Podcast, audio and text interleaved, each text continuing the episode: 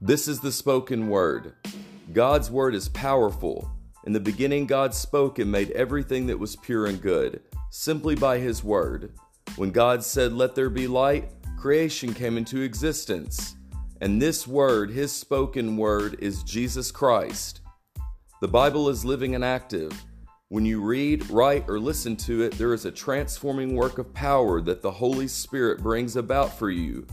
For the believer in Jesus Christ, the Holy Spirit works mightily through the spoken word to create Christ in us, to be conformed to his image. Come listen to God's word with us and welcome the Holy Spirit to do a wonderful work in you. You will be amazed at what God can do. May God perform a miracle in you this very day. God bless you. Jesus loves you, and so do we. Come join us.